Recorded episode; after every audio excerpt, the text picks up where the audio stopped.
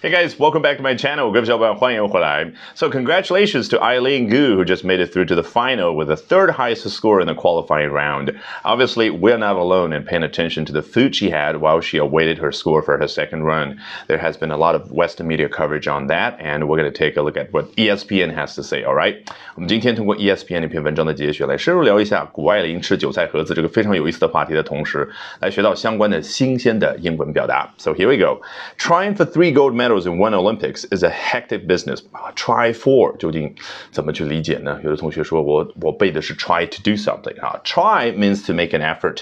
Try 意思就是努力。那 for 什么意思？就是你的脸啊。正面朝着某样东西，这就是这个介词本来它的字面意思。那你的脸正面朝着三块奥运会金牌，你要干嘛？要证明给他们看，我很厉害，不是？你想？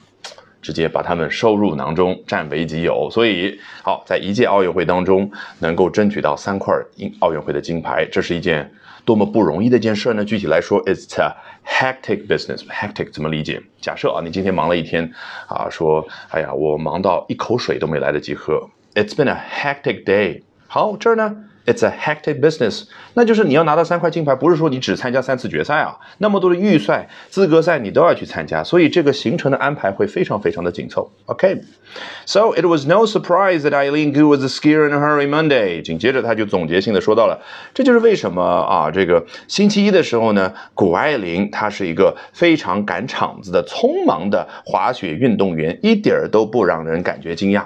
请问这样的中文你听了觉得别扭吗？太别扭了，你听得懂？但是不自然，因为中文更自然的表达是喜欢用动词去表达。说这也就是为什么在星期一的时候呢，谷爱凌啊赶场子。你看“赶场子”这个动词，你听了你就觉得很舒服。而老外呢，他很奇怪，他去总结性的、概括性的描述很多事儿的时候呢，他觉得无论你发出多少动作，我都喜欢用名词来表达。就是你无论赶场子多么的匆忙，我直接说 “You are a skier in a hurry”，你是一个匆忙的赶场子的。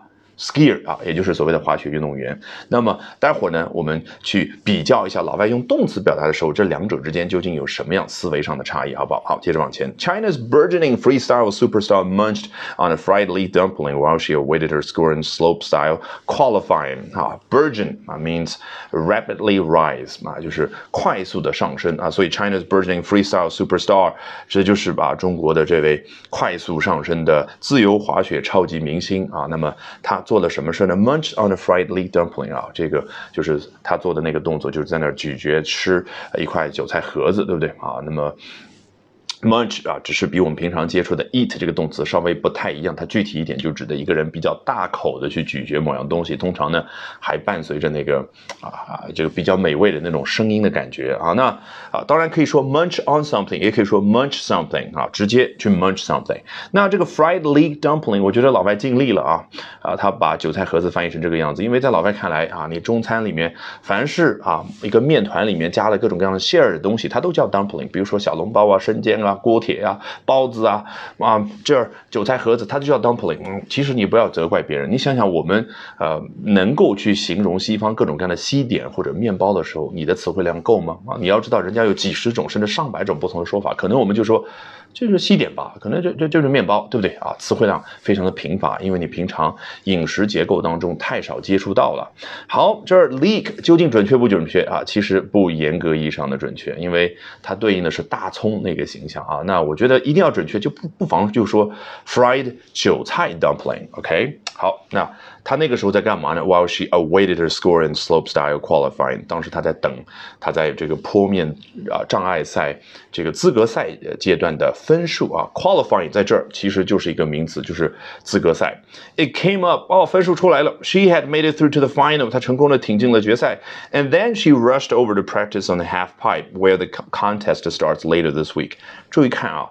这一句当中，除了 half pipe，好像这个生词我们可以掌握啊，比如说啊，这个它在中文当中指的就是横截面，我们一看是一个 U 这样的一个形状，就叫 U 型赛场。那老外呢会觉得，实际上它就是一个半根管子的那个形状，我们就叫它 half pipe。除了这个知识点之外，其实更重要的是什么？我们刚刚所说的英文，它用名词表达去概括性表达和用动词表达的时候。你在头脑里面对应的画面区别是什么？And then she rushed over，然后她就赶紧赶到了下面这个游行赛场去练习，to practice on the half pipe。这儿。Rush 是不是也可以换成 hurry？当然啊，and then she hurried over to practice on the half pipe。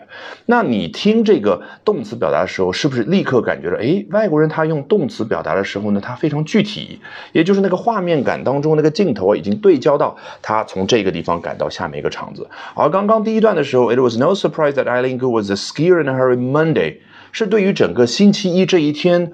古爱凌这个人，他忙碌的那个状态进行总结，他当然喜欢用名词表达，所以你能够感受到这个镜头感的不一样，对不对？好，这就是英文，这就是英语思维。Alrighty, that brings us to the end of today's edition of Albert Talks English。